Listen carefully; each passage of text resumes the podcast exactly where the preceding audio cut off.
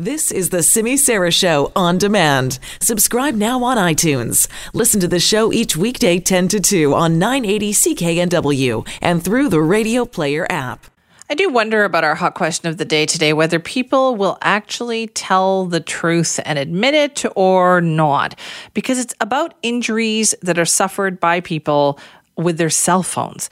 So there's this US study that examined the data of, of thousands upon thousands of visits to the emergency room in hospitals right across the country in the United States.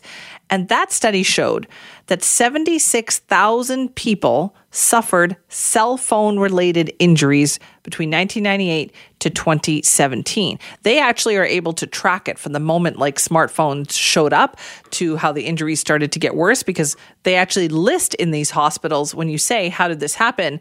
well, I was walking, I was looking at my cell phone, I tripped, I fell, of course, and then, you know, you smash your face, you break your nose, whatever. That's all listed. And so that's the data that they scraped to find this out. So we want to know, and be as honest as you can here, please. Very simply, have you ever been hurt while using your cell phone? Did you hit yourself in the face? Did you were you looking at something on the phone and you tripped, you fell, you cut yourself? All that. All of that counts under the same umbrella. Have you ever been hurt while using your cell phone or been distracted by your cell phone? Do you go, yeah, it happens? Or no, just pay attention, people. Get off your phone. So go online to at CKNW or at SimiSara980. Cast your vote on that. You can also email me, simi at CKNW.com. Tell your story. We know they're out there. And you can call our buzzline 604 331 2899. So fascinating what's been going on in Surrey this week. The question continuing when will Surrey get its new civic police force, right? Lots of people are wondering that because they're debating over the budget about, well, they don't want to hire new RCMP officers, according to the councillors, until they have their new police force. But in the meantime, you are now two years into a process, if, if you count, you know, last year's budget and this year's budget, and they're not hiring new officers.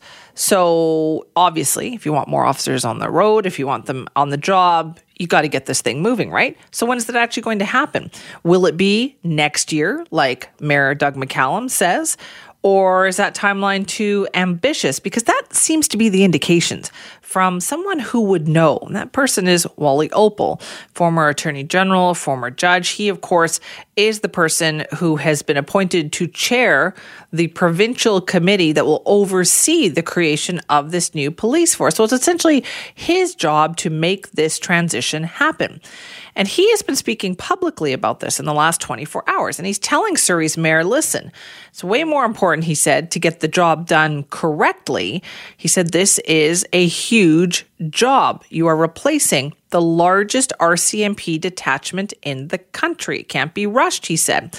So a couple days ago, Mayor Doug McCallum was saying out loud, you know, talking to reporters, saying that he wanted the committee work to be done by December 11th, report written, and have it into the province. He said December 11th. He was fairly confident he said that they were going to make that date. But then Wally Oppal said, Whoa, whoa, whoa, no, no, no, let's back up this truck here. He said, That's not going to happen on December 11th.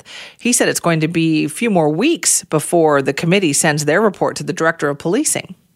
I'm the chair of the transition uh, committee, and uh, we are moving very quickly. We're making a lot of progress, but uh, the public needs to realize that what we're doing here, we're establishing a police force from the ground up. That necessarily means a lot of hard work and planning everything. So uh, we've been meeting and we've been very productive. Uh, our step, our next step now is to uh, prepare a report for the director of policing, and uh, so that she's satisfied that all the work that's been done so far is uh, is it's good that we can move on to the next step, and she will then uh, give that report to the to the minister. That's the process. Uh, Mike Farnworth is a minister, and he's ultimately responsible for uh, granting the permission and the authority to move ahead. So there's a lot of pressure here too, right? Because I know the Surrey Board of Trade earlier this week expressed concerns about the level of policing right now in Surrey, worried that if they continue and this process takes too long, that there simply aren't enough officers on the roads there. So Wally Oppal was also asked about the mayor's timeline, and even though he keeps talking about these dates like December 11th to have the report in, uh, you know, n- early next year to get the police board appointed, start hiring, recruiting, you know, later next year, whether or not that is too ambitious. And here's what Wally Oppal had to say about that. Well, there's nothing wrong with having ambitious timelines, but I can tell you that uh, the uh, report that we're doing will not be with the director of policing uh, on the 11th of December. We haven't even met this week because there are people away, and uh, but we'll be meeting again next week. And uh, you know, we're we're now discussing uh, how to establish a police board that the, that the provincial government will do. The police board will then be responsible for selecting a police chief. The police chief will then be involved in the recruitment of members. Uh, the Justice Institute, the Police Academy, will be involved in training members. And then there'll be a, a union involved that will be involved in the bargaining process for the new police. So this is a very complicated area. Keep in mind, you know, the RCMP have been in Surrey since 1950, so you just can't replace them overnight. And uh, so we're working hard. I'm satisfied with the progress that we're making. Uh, the the committee that uh, that I'm chairing is absolutely superb, and so we're uh, we're moving and we're doing a good job. Now, I don't know about you, but that sounded like a very long list of things that had to be done. And we are talking big items here that need to be done. And nothing like that ever gets done quickly. The appointing of a police board, well, I wonder, are they even collecting names right now to think about who? Or are they going to wait until the process begins before they do that? Then that board has to get together, have a meeting or two. Then they start the process of finding a police chief. Well, that's going to take some time too. So it does sound like a very ambitious list of things, especially if we're still thinking this is going to get done by some point next year, like Mayor McCallum is talking about. So Wally Oppal was also asked about when the committee's work might be completed. And he did give an indication of when the transition to this civic police force might be accomplished. I, I can't say when our report will be finished, but it won't be that long. We started in, uh, in uh, September uh, we missed a couple of months, but uh, we made we made up good ground, and uh, so we're moving. And uh, but you know we're into the Christmas season now, and and everybody knows that it's uh, more difficult to get people together. But we have a meeting next week, and we got very productive meetings. I go out to Surrey one uh, one day a week, and we have good three-hour meetings, and so we're moving. We're I'm satisfied with the progress we're making. Okay, and, and how quickly do you think we could actually see members of the Surrey police on, on the street? That's a good question. I think, uh, conservatively speaking, we're probably looking at two to three years, but uh, that depends on a lot of factors because that a lot of that is beyond our control. The uh, province eventually has to uh, to uh, give the authorization, the official authorization. So far, uh, it's all been very encouraging because the province has given the green light to get started on this project. It's a big project and uh, but we're getting there. It is a big project. That is Wally Oppal, of course, former attorney general, former judge. He is the person who is chairing this transition committee. He's been appointed by the provincial government to just make sure that all of the T's get crossed, the I's get dotted, that this is done in a systematic way. And I have to say, when he says conservatively speaking, he thinks two to three years. I'm thinking that's the kind of stuff that will not make Mayor Doug McCallum very happy because he wants this done sooner rather than later. And honestly, if you're a Surrey resident and you're thinking, well, is this is going to be another two to three years, does that mean that the RCMP, the current police force, stays in that holding pattern of not hiring any new officers for like another two years? Because I can see how a lot of residents in Surrey would find that unacceptable at this point. People who regularly ride transit, whether it's SkyTrain or the bus, will tell you that they do occasionally see uncomfortable things happen or worse, sometimes even a crime being committed. It's a sad fact of getting on the bus and on SkyTrain every single day. And I think that happens everywhere. But one particular moment last night for some people who were on the 99B line in Vancouver is really getting a lot of attention. There was quite the commotion that happened. So there was a witness to all of this, and his name is Edison Rozek and our Claire Allen had a chance to talk to him. So we're going to let him tell the story here.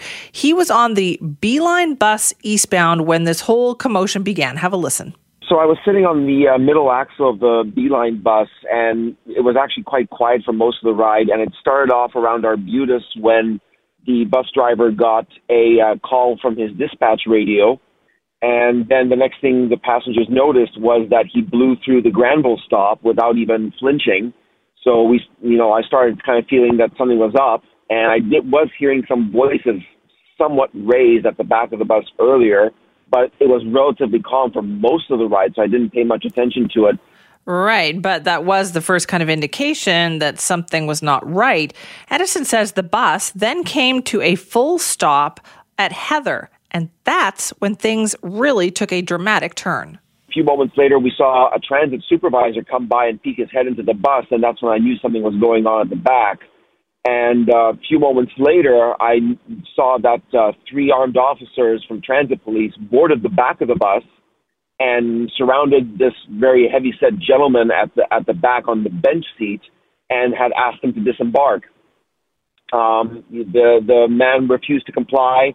So again, they said, you know, please come on, you know, you need to get off the bus with us right now.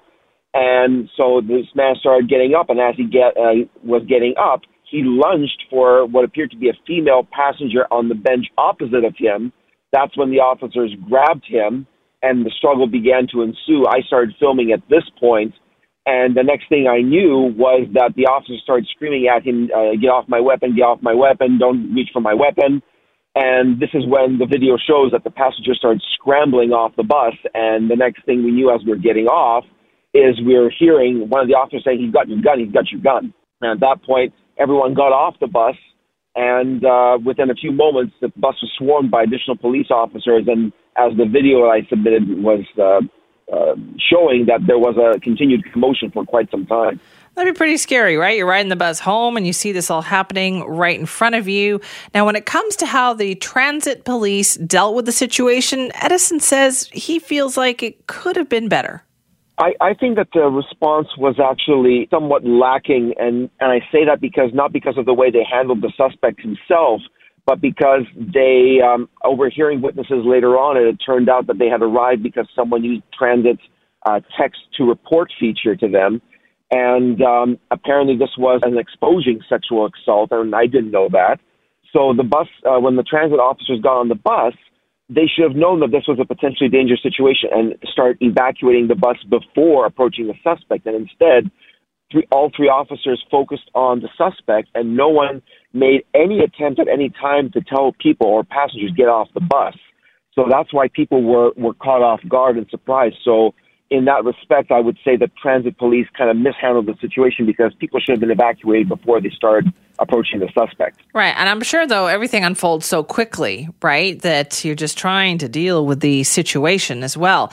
Now, when you see something like that, have it happen right there in front of you, obviously, like, I think it would kind of leave you a bit shaken. I think that's what's happened to Edison here, too. He says that this whole situation has kind of changed how he feels about transit.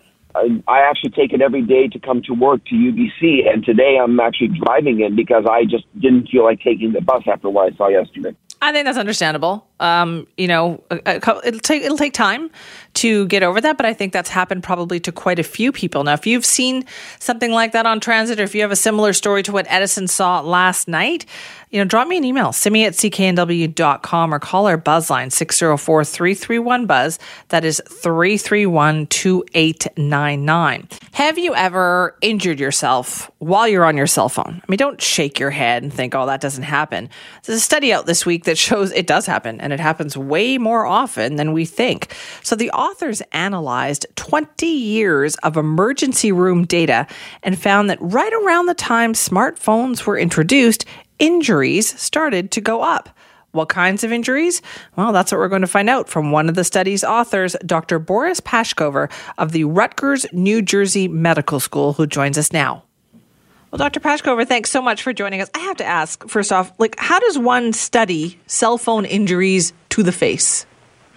Uh, there's actually pretty uh, simple, straightforward way of doing it. So there's some in the U.S. There's something called the NEISS database. It's a National Electronic Injury Surveillance Survey-based database where they pick out a select number of emergency rooms throughout the country, and basically people in this, these emergency rooms, when someone comes in with an injury, um, they'll ask, "How did this happen? Was it because of a scooter? Was it because of a phone? Was it because, you know, we're using a, you know, a um, you know, a toddler bed, like all these things. So the reason for the database is to basically track like products because sometimes, you know, as you know, I don't know, you know, I've got two kids at home. Yep. That I know that you know there are certain things I used to put my kids to sleep in that are actually dangerous now, and and they're picked up by this database, right? Okay. So what we did was we looked at the database and we looked at whenever someone commented uh, had a that their injury was related to their cell phone. Okay, but what, what kinds of injuries are we talking about here? We're talking about, you know, so okay, so we'll separate the injuries into two broad categories. One category being direct mechanical, and that's when the phone falls in your face or something happens because of the phone, it explodes or blah, blah, blah, that type of stuff. The second, more interesting part is cell phone associated. So that's when someone comes in and says, I was walking with my phone and I tripped, fell, and I broke my jaw.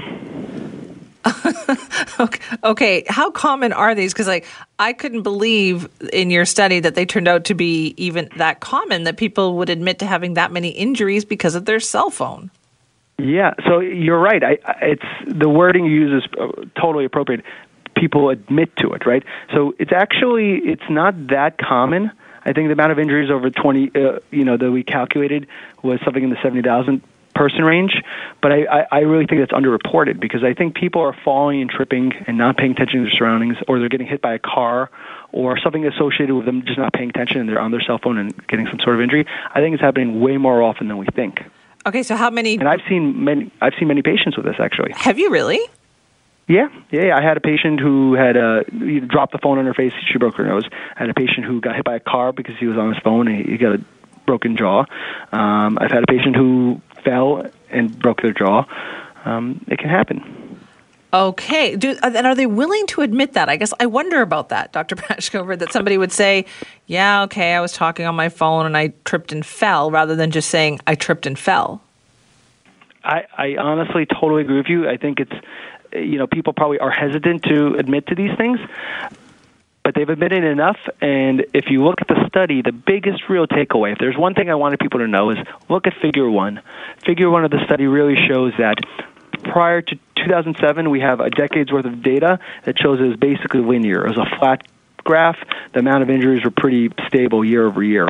And then right around 2007, 2008, and 2009, we saw a huge, essentially, spike and year over year constant increase in these injuries.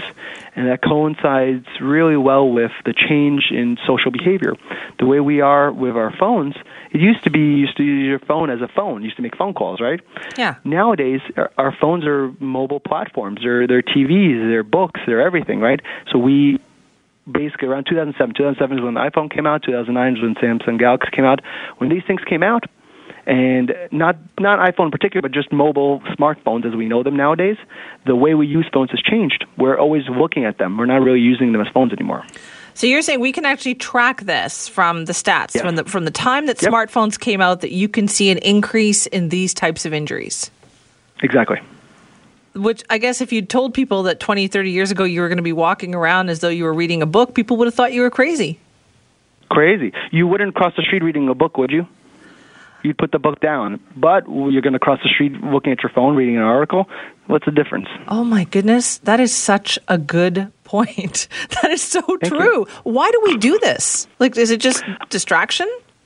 Yeah, I think it's just social behavior. I mean, the phones are constantly giving us feedback, constantly giving us, you know, positive things. It's interesting. It's it's stimulation. It's a constant stimulatory feedback loop. So we want these like things in front of us, and because we are constantly being stimulated with these things, we're we're constantly on them. I mean, I, I grew up in Manhattan, not Manhattan, in the city in, in Queens, and I go into the, into the city proper, Manhattan, Manhattan, often, and everyone on the streets, uh, they're looking at their phone. They're crossing, you know, Park Ave, and they're not even paying attention to what's around them. So, what are the most common injuries then that these emergency rooms see or that you saw?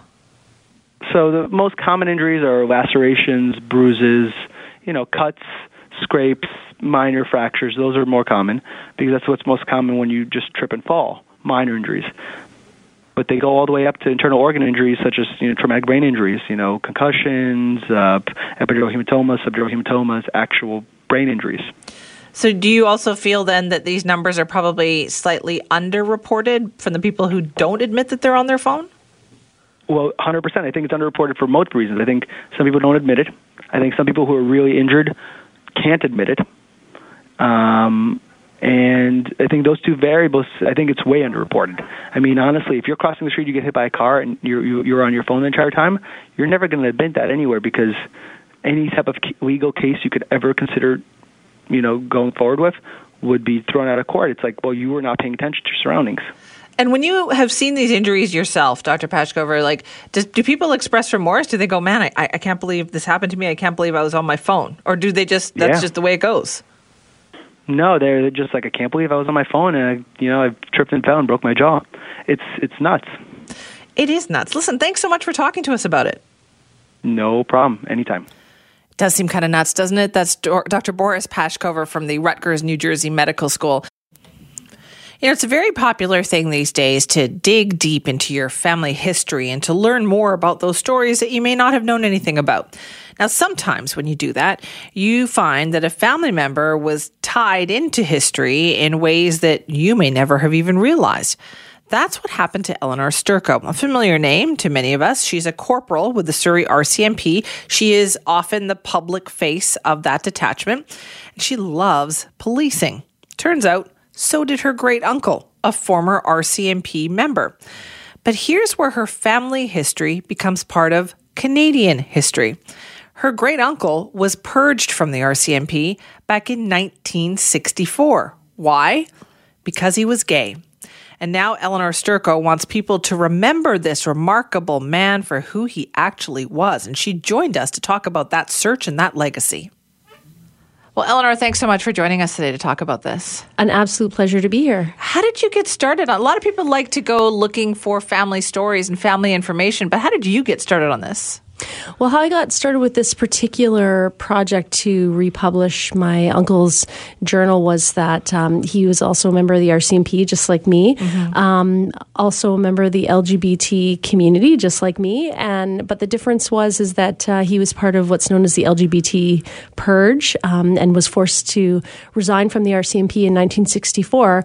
And by contrast, I'm currently uh, a spokesperson at Surrey RCMP. So um, a lot's changed changed, and I really became, uh, I guess, more interested in sort of a little bit deeper of what happened to my uncle after the prime minister's apology in 2017 for um, discrimination against the LGBT community. So. Um, started doing some research, thought about writing a, a book, which actually I have another project. Right. But in the research that I was doing for that particular project, went to visit my um, Uncle Dave's brother Jack, my great aunt and uncle uh, Jack and Marnie, and stayed with them for a few days. And, and during that time, he brought out this little journal that Dave had made for his parents during a time when he served actually in what we now know as Nunavut. Um, sort of highlighting what his two years there was like. So he worked there actually for more than a decade, but this was he first got to um, the Qikiqtaaluk region of Nunavut um, in 1950. So this little journal that he made sort of documents his time right from leaving Churchill, Manitoba, on the CD Howe and then getting to Pond Inlet, which was his first posting. These pictures are un, un and I hate using that word because it doesn't seem to give them justice, but they're unbelievable. Yeah, they're great, and they you know, almost don't really, seem real because these are such amazing pictures of history. And what really well, and it's good that you bring up history because part of the thing that really blew my mind and made me realize how great it would be to be able to share this on a wider scale with people was that there's a particular photo in there of a man um, named Mukpa, and he's it says he's 70 years old, and that he had tuberculosis, and he was going to go down south um, for treatment. And this year, in 2019, the government of Canada issued a long overdue apology for exactly that, for for taking people out of the north and taking them down south for uh, away from family and stuff. Like so, I mean, here is a slice of history that you hear about, and suddenly I I can you see a real person. I feel very connected, and I it broadens sort of not that I have a better understanding, but definitely it awakens you to like yeah. the fact that people lived this history that we hear about. Tell me about your uncle because he seems like quite a remarkable man. I mean, he was, as you say, purged from the RCMP in 1964. Was he out at that point? You know or what? did that force him to come out? that forced him out of the closet for sure. Although, you know, one of the interesting things has been that even since I started this project and even since I actually did a couple of media interviews like back in 2017 talking about my uncle's story, and people from across the country have uh, contacted me because either they felt a personal connection in some way just to the story in general, um, were former members of the RCMP who um, wanted to talk to me about this period of time, or people that actually knew my uncle. And it's been remarkable. A lot of people have said, you know what, we all knew and we loved him and respected him. But those were the times, you know, and so it's a lot different. It's almost hard for me in some ways to imagine this, like sitting where I am in this privileged and time. it wasn't that long ago. Either, it wasn't right? that long ago, but you know, when I, I, I reflect on it and the more I've learned, it's like, wow, we really have come so far because I can hardly imagine today someone at my work saying, You're doing a great job and we really appreciate you, but um, Time you got to to go." go Yeah. because of who you love. You know what I mean? So Yeah. it's hard to imagine that, which is a good thing. And he uh, uh, he clearly loved what he did. Oh, yeah. He detailed it so and loved his uniform. I love the pictures of him in the uniform. And you know well. what? I think his passion for Inuit culture was something that really defined his life. Um, you know, he was a very creative, sensitive person. He had a love of um, science and and also um, the science of humans. You know, he loved to uh, sort of document in almost an anthropological study um, the things that he had seen and learned about um, the Inuit, and it really defined who he was as a person. So, um, you know, in a time that was actually very impactful in terms of colonization in the north, he was a person who, at the time, was an early advocate for their culture and and not wanting to see um, a destruction of what he saw as a very beautiful and useful part of Canada. So, you've started, you've embarked on this because you want everybody to know who he is. Did you want him to be remembered for being that police officer and not because of what happened after? Yeah, I think, you know, after learning more, so going to the apology and um, what it was, t- for me, to be honest, was that I had met some other people who were purged, you know, part Right. mostly military members, a couple of people from the RCMP, but people who were part of that time and had not only survived but thrived and had become activists, had brought attention to what had happened to discrimination, had in a lot of cases um, bravely, you know, gone to court against the government and, and helped fight for human rights and dignity. And, um, you know, in a time where, you know what, a lot of people um, didn't survive. There Yeah. was suicides, people whose lives were ruined. Um, but I had met a lot of people who thrived and um, overcame obstacles, and I found their stories very inspiring and to hear because to you know before I went to the apology, I knew what had happened to Dave, but I did not know all of the many of the intimate details and even as a person in the LGBT community, I didn't have um, a very deep awareness of what personally had happened to individuals. I knew Right. there was discrimination. stories, but Right. And so connecting with those people who I will forever share a connection to, um, who I am deeply grateful that they've, you know, we've become friends. Um, but to hear some of their stories about how some people were interrogated, um, you know, many, many things that would really horrify you today. Yeah. Um, but were part of a normal process at the time. And so learning what happened to them and seeing, wow, that was like, that's very shocking to me. Really, I was like, well, what happened exactly to Dave? You know, really, I want to know more. Well, what happened to him after then? Once he left the RCMP, um, what kind of a life did he build? What happened? you know, um, my great uncle Jack, he, I, you know, I said, why didn't he go into anthropology or, or you know, something Yeah. like that? He's so brilliant. He clearly And could have with the amount of and research that he yeah, did, and yeah. he loved it, you know, but um, his answer simply was that it broke him. Oh. He um, never really recovered fully. Like he he had a life afterwards, but he never had a career or a passion like the one that he had as a police officer, and especially in his service in the North. And so, I mean, I think that was the case for many people, um, where your passion. Imagine not being able to do I your can't. job you do Yeah, now. I was You just know, thinking about If someone that. took it away, it, it's it's like a part of your life. We do have a lot of identity, each of us, in the things that we do and accomplish. So I think that had a devastating effect on him. He uh, had some depression. You know, it created some problems within his relationships in the family. Um, he ended up going to San Francisco for a time, and I don't really know the reason why, but I I kind of believe he, he may have been looking for some acceptance. Um, to, to be able to be maybe more free. Right. He ended up actually um, being beaten almost to death while he was there. He was he had told his brother he was robbed. So I don't know if it had anything to do with. Uh, being homosexual or anything, but you know he he certainly had not an easy go of What- it when no, he I was going to say, what an awful couple Yeah. of years he must have had. Yeah, he had a rough go, and then he ended up moving to um, to Houston, Texas, uh, where he was a manager at a YMCA, and uh, he made lots of nice friends, and, and then became sick, uh, and then ultimately he was diagnosed with AIDS, um, became very ill, returned to Canada, and and died in 1988. you know, your uncle's life is the kind of story that you just read about somewhere. And so when you got all those details where you thought, I, you must have just been floored by that. You know, I it made me sad, of course, because you think about a person that had a lot of potential. Um, he, there, it's not. Uh, just you know, a relative saying, hey, "Look how great my relative was," but there's so many documented Yeah. things where I can, I really have that ability to to have a look inside and say, you know what, this was an exceptional police officer, an exceptional human being, a very kind person, and I really didn't want the story to just end with his being expelled. And I wanted to sort of have more of a legacy for him. So the apology now that was given for those times and for those things that happened, does it resonate more with you now than it did a couple of years ago now that you've learned so much more about him? Definitely. You know, um, and I think part of what's important about apologies um, is, especially because they're written down for anyone to see, whether you heard it on television being broadcast or whether you were there, or you know, or whether Yeah. you now get curious and go and go on the internet. That's the beauty of the internet, right? You can go read And it. if you're curious about this, you can do that. Yeah, Yeah. or whatever the apology is, whether it's for the LGBT um, purge or whether it's for um, the relocation of Inuit or or any of the things that um, you know we have come to a form of reconciliation about. You can read it and understand what those apologies are about. well, they're about people. Yeah, and, and about what happened to them and, and letting you understand more. And I think the apology opened a door for me, a window. Um, it let me, it opened an opportunity for me to have a discussion with my family, a discussion we'd never had. And um, it's very freeing. And I have a deeper appreciation, I would say, definitely for where we've come as a country.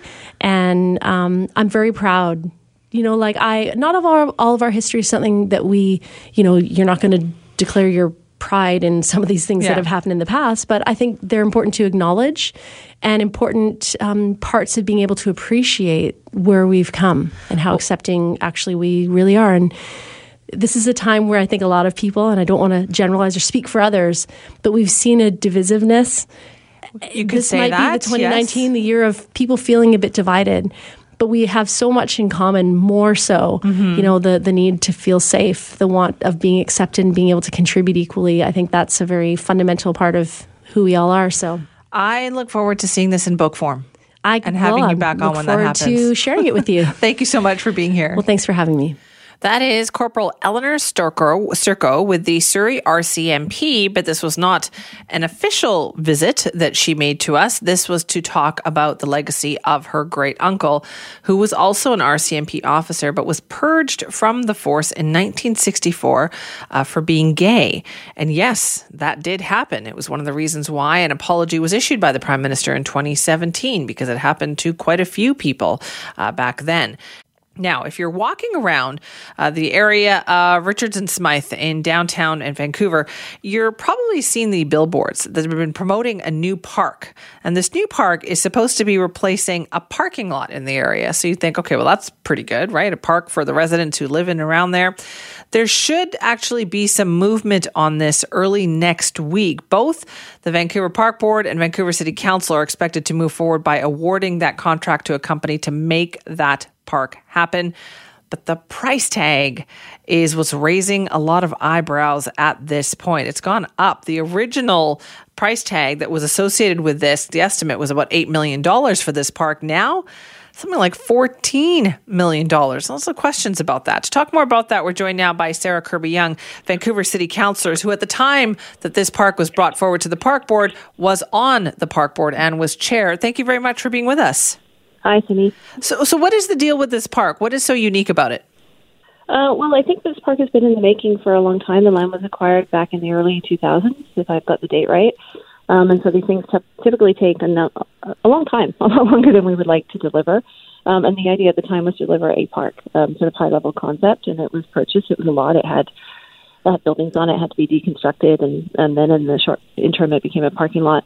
Um, but it's not uncommon when um, you're looking at a park to put a budget allocation towards something. Um, and that's before a vision or a design has been done for the actual park. So when the park board went out to do consultation on this project and asked a lot of folks what it was they wanted to see in the park, um, they really looked at the fact it's in an urban environment. Um, you've got a limited lot size. They want to take advantage of vertical space, and so it's quite a complex design. It has a cantilevered walkway and a coffee kiosk, and it's the idea is that it has a number of different areas that people can find some quiet time and space in, um, and a playground. So it's trying to provide a lot of amenities, um, some trees and some plants and shade and all those things. So um, when they got into the design, that's typically when you get into detailed costing, um, and then that's where you see a variance grow from there. I think the other thing that happened is that uh, over the years, between the original idea to do a park and when you get to the construction contract tendering, which is happening now, the construction costs in our city have been going up about 6% a year. Um, so that also contributes to a variation as well. Right. I mean, that's a pretty pricey park, though, when you look at it. The original cost 8 million, and now we're looking at what, something like 14 million? Well, uh, keep it in mind, like it costs around, we're doing a new community center at uh, Marpole. Um, that one's being renewed. That's the oldest community center in the city. It was built in 1949. So that's around 45, 40, 42 million dollars. Um, there's a proposal to build a an outdoor pool there, um, which they used to have one back in the day. That costs around $50 million. So public amenities and infrastructure are not inexpensive. If there is a big variance in cost, I think we have to be really careful about use of those dollars and ask why. And are we are we estimating? Do we need to get better at estimating? Are there other reasons for it? Um, but I think that investment in public amenities is one of the best things that we can do uh, because it provides a lot of benefit for a lot of residents. Uh, are there? Uh, I think in the downtown area there would be a lot of complaints that there aren't enough parks already. Is this one going to fill that need? Uh, well, that was part of the intent. So when when the city started acquiring land, sort of back in the late '90s, um, it really was a recognition that downtown was growing dramatically, not just in, for residents but people working there. And so, it is designed to take off, provide some much needed additional space, and take pressure off some of the other local parks like Nelson Park and Emery Barnes Park, which are really really busy places. Is this becoming increasingly challenging, though, for the park board and for city council? Is it when we densify these areas, like an urban area like downtown Vancouver, people still want their green space? How do you provide that?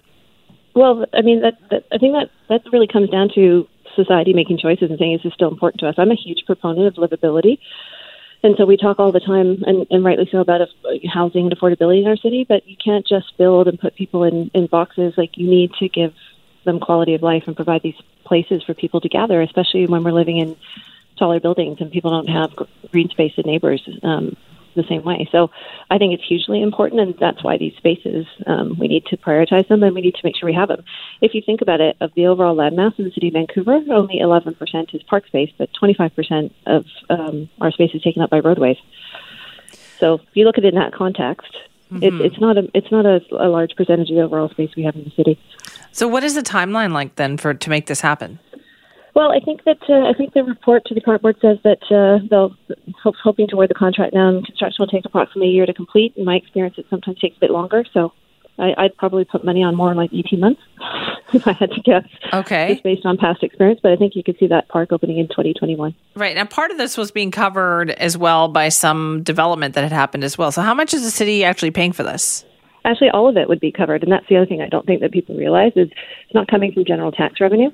It was paid for by a develop, DCL or development uh, cost levy, um, and then uh, the additional um, cost would come from a downtown south general citywide or a specific area uh, sort of DCL as well. So it's coming from developer contributions to support growth and make sure we have new amenities.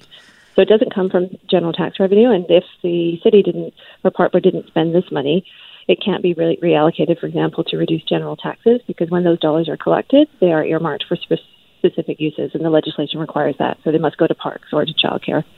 Right. So about a year and a half, and we should be able to see this thing up and running. I would be really excited to see it up and running. I think it's a, an innovative design, and I think Vancouver needs to dream big sometimes and push the envelope, and we deserve great public spaces. All right, we'll see about that one. All right, Sarah, thank you very much for your time. No worries. Great talking to you. That is Sarah Kirby-Yung, Vancouver City Councillor. Before that, she was on the park board, uh, and this park was part of that process that she helped to oversee. It has been in the works now for almost 10 years. 2011 was when it was first proposed, and this is a pretty interesting new green space that they are going to be uh, building at Richards and Smithe in downtown Vancouver. Right now, it is a parking lot, uh, but the signs are up to show that there is a park coming there. And if you take a look at some of the pictures, you'd go, well, that's that's an interesting park. It's going to be one of those things. I almost hesitate to use the word. It's going to be pretty Instagrammable when they finally get it up and running. When I saw the pictures, I thought, oh, yeah, this is going to be a popular spot for people. So hopefully they'll get that done soon because that area could certainly use some more green space. My understanding is something like 30,000 people live within a five minute walk of that potential new park. So, yeah, they could certainly use that green space. We'll have more for you right now on the 72 hour strike notice that has been issued by SkyTrain union representatives to the BC Rapid Transit Company. So, according to the release from CUPE 7000, talks are still in progress. The union is supposed to have an update at 11 o'clock tomorrow. But you know, we've just gotten over and through one transit strike. Are we now facing another? For more on this, we are joined now by Tony Rebelo, who's the CUPE 7000 president. Thank you very much for being here. Thanks for having me, Simi. How did we get to this point? Uh, well, we've had uh, four days of mediation, and uh, we've had very little progress at the table. Now, that was quite a lot. Of, there were a lot of hopes last time that I spoke to you that there was going to be mediation, there was going to be more bargaining going on. Has there been any movement at all? Like I said, there's been very, very little movement, but our key issues are still not being addressed, and our members have told us uh, what we need to do, and that's why we've served the 72 hour strike notice this morning. And what are the key issues? Our key issues are still our, our wages, our forced overtime, our staffing levels, our trades adjustment language, and among some other other issues. All right. So, what happens then with 72 hour strike notice? Are we talking about everybody being off the job, or how is this going to work? So, we're going to let everybody know tomorrow morning at around 11 uh, on what we're going to do for job action. Uh, right now, we're still still here at, at the Labor Relations Board in mediation, and uh, we're still committed on trying to get a deal done. So, we've cleared our whole weekend to get a deal done still. So, you're hopeful? I'm always hopeful, Simi, uh, but it's up to the and like I've said before with you, it's it's up to the company to take us serious, and uh, hopefully they they understand that our members are are serious and ready to do what we need to do to get a fair deal done. Now, uh, do you feel that you haven't been taken seriously up until now? What is the relationship like? Well, we we have a pretty good relationship, but we feel that uh, at the table, just some of the key issues haven't really been addressed, and those things need to be addressed for our members to vote on a good contract. All right. How many people are we talking about here? Like, what kind of disruption potentially, Tony, could this be?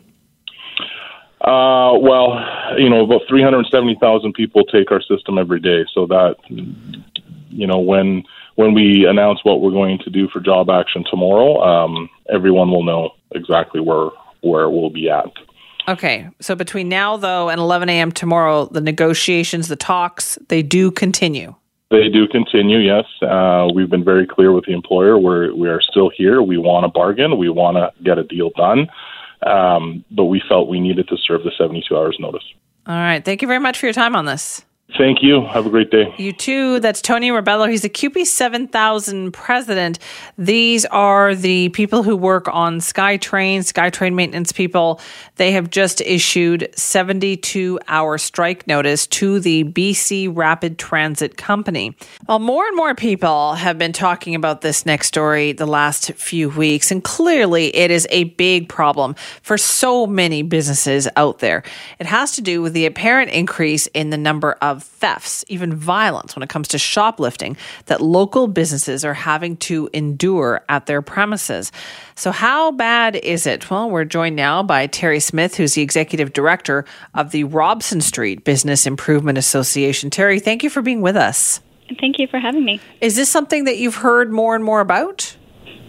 Absolutely. Uh, we are definitely hearing from our businesses along Robson Street that shoplifting has become extremely rampant, and when I mean frequent, I'm talking on a daily basis, multiple times a day, and it's it's becoming very concerning.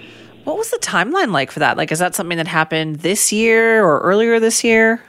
No, shoplifting has always been an issue. Um, it's one of the top concerns of our members um, regularly. However, it just seems that this year in particular has been really, really bad. And this, I'm dating it back to about February when I started hearing a lot of our businesses coming to me and explaining what they were experiencing on a daily basis and the amount of loss that is happening from the stores and talking about thousands of dollars a day that they're seeing um, in relation to loss due to shoplifting. Right. And how are these stores dealing with that? What are they doing? well, um, unfortunately, there isn't too much that can be done. Uh, there are some deterrent tactics. Some of them have hired um, security guards to, to be in the store at the at the front. Um, some have their own internal loss prevention um, uh, programs in place out of head office, and then they run their programs throughout the stores. We've also been involved with our members, and um, we've been setting up some internal communication channels where we're able to alert. Um, businesses are able to alert each other of any sort of prolific fen- uh, offenders that they see on the street, or if an incident has just happened, they can give the heads up to the other stores that you know be on the lookout. Um, we've also run some, you know, shoplifting workshops with our members just to give them some tips and crime prevention information. But I mean, at the end of the day, there's not a lot of consequences, and a lot of this is being driven by drug addiction, and it it's really bad at the yeah. moment. What kind of role has Vancouver Police played in all this? Because when they were asked about it, they said they haven't really heard very much about this. I think part of the problem is because of how rampant it is, the businesses do not have the time to be reporting every single incident. And so a lot of this goes underreported. Um, but with that said, I mean, we work very closely with the Vancouver Police Department. Uh, we work closely with our neighborhood policing office, uh, and they've been very proactive on it. Uh, we've got two great officers. They come and they they show their their presence on the street. They pop into the businesses, uh, so that that does help. Um, I think the biggest concern for our businesses is just the diminished sense of security yeah. and safety that they have within their stores and for their employees. Like, what are they able to do though? Because I understand, like with legal liabilities, there's only so much you can do if you even catch somebody red-handed with it. Yeah, and the other the other part of it, when we're talking about Robson Street, there's a lot of um, national and international brands. So policy is set at head office level. So a lot of it is no touch policy. So I mean, if something happens, they they can't intervene, and the person just is able to walk out the door, um, and that's that's very common amongst yeah. our stores. And even even if there were different policies, we would never encourage um, anyone to, to try and intervene or run after anybody that's that's putting themselves in an un, unsafe place, and, and we wouldn't uh, want that to happen again when we're dealing with the mental health and the, the addiction issues. Right. So, Terry, is it the type of shoplifting different as well? Like, is it more brazen? Is it more of a, you know, is, are people trying to hide the stuff as they're stealing it, or how is this being done? I actually watched footage of one happening the other day, and and the guy just walked right in, opened up a bag, and took items off the display and turned around and walked out. That's so it. it's it's very brazen. They there's no consequences attached with the shoplifting. So there there's no deterrent right now and and that's a big problem and I think we really need to be looking at the province and them stepping in and because the police can only do so much they can lay charges but once those charges are laid it goes over to crown counsel and it's in their their court right what would you like to see happen then what do you think needs to happen in order to change this uh, well, I definitely think the the consequences. There needs to be some some stricter consequences, and of course, when we're dealing with mental health and addiction, there's a whole other complexity to it. So, where the the necessary services that are in place to help these individuals to get them into a better place, I think a lot of it falls to funding and to accessing the appropriate services needed. You talked about workshops that have you've been running for businesses. Like, what kind of tips do you give the businesses? How can they uh, prevent this or even mitigate this?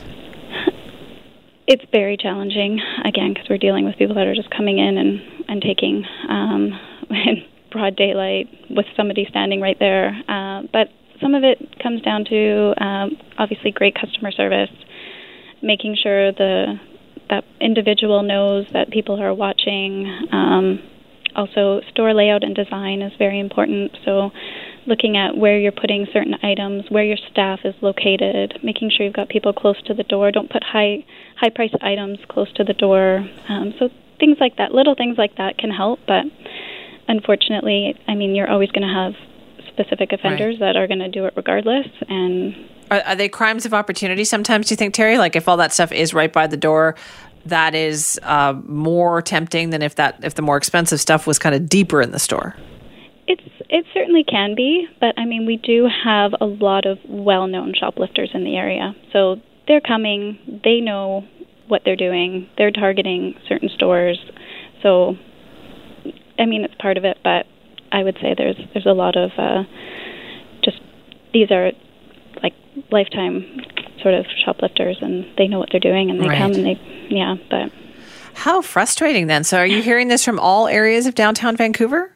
Um yeah so we represent the robson street um, area which is between burrard and jervis the main sort of shopping area. But uh, we do work very closely with our, our neighbor bias like the downtown vancouver bia the west end bia um, actually we co-hosted a workshop with them. So yeah it's it's not just us. It is happening downtown wide, and I imagine it's happening, you know, throughout Metro Vancouver. All right, Terry, listen, thank you very much for talking to us about it. Yes, thank you for having me. That is Terry Smith, Executive Director of the Robson Street Business Improvement Association. At this time of year, we spend a lot of time, you know, shopping, buying gifts for the people we love, but not everybody is able to do that. And that is why, as part of, you know, a lot of people for their regular kind of Christmas and holiday traditions, you like to reach out and perhaps help out other people as well. And there is a way for you to do that. If you've been wondering, you know, who can I help? What can I do? We have some help for you on that front right now. We're talking with Lisa Waring, who's the executive director of the Surrey Christmas Bureau. And Lisa, thanks for being with us. Oh, thanks for having me, Simi. Really appreciate the call. Well, anything that we can do to help at this time of year, tell me, what are things like right now at the Christmas Bureau? Incredibly busy. We have over 1,700 families registered. That includes uh, 3,500 children plus 1,200 teenagers. We are not finished registration yet, and we are already 200 uh, children over the number of children that we served last year. Ooh, and you've still got some time to go, don't you? Yes, we do. We're not quite finished our registration process. We're already handing out toys. Uh, we have been handing out toys since November the 27th, and our stock is becoming rather alarmingly low. What have you noticed, like difference wise, Lisa, between this year versus other years? Well, we're seeing a lot of large families that are, are, are suffering and, and needing help. Um, we're also seeing, you know, as always, we always have a great difficulty with teenage gifts. Um, teenagers are notoriously hard to buy for. I know I've raised four of them. And if you ask them what they like for Christmas, you usually get a shrug and an I don't know. but they love gift cards. They definitely love having a package under the tree. So we are in, uh, in need of, of gifts for teens, of gift cards for teens, and we're also rather alarmingly low on, uh, on gifts for girls age 9 to 12. So the families that you're seeing as well, are these people who are working and they're just having trouble getting by, or, or what are the circumstances? It's quite a variety of circumstances. We see a lot of uh, the low income working poor um, that are just having great difficulty making ends meet. The cost of living in the lower mainland is extremely high. And for families who are earning minimum wage or thereabouts, it's it's all they can do just to make sure they're able to pay the rent and keep the lights on. There's nothing extra for Christmas. Uh, and of course, we here in Surrey, we have a fairly large refugee population as well. So we have a lot of new Canadian families that are just settling in that are coming to us for help. And you've been doing this for a lot of years, haven't you? Yes, this is my third season with the Surrey Christmas Bureau. Right. And have you noticed changes in that time? Well, I do see an increase in the in the in the number of families every single year. Last year was the first year that we surpassed the 2,000 family mark, and I I am uh, uh, predicting that we'll we'll exceed that again this year. Um, I'm also seeing a lot of parents that are really really stressed. They're very relieved to get the toys for their children, but one of the things that they really need help with is that um, that putting that special meal on the table, and that's why we give every family that we serve a grocery gift card that is sufficient for breakfast, lunch, and dinner on Christmas Day. All right. So then, what can people do to help out, Lisa? If they if they want to give give, how do they do that, and what do they do? Well, they can come on down to our Toy Depot. We're located in the old Stardust building across from Surrey Central SkyTrain. The address is 10240 City Parkway.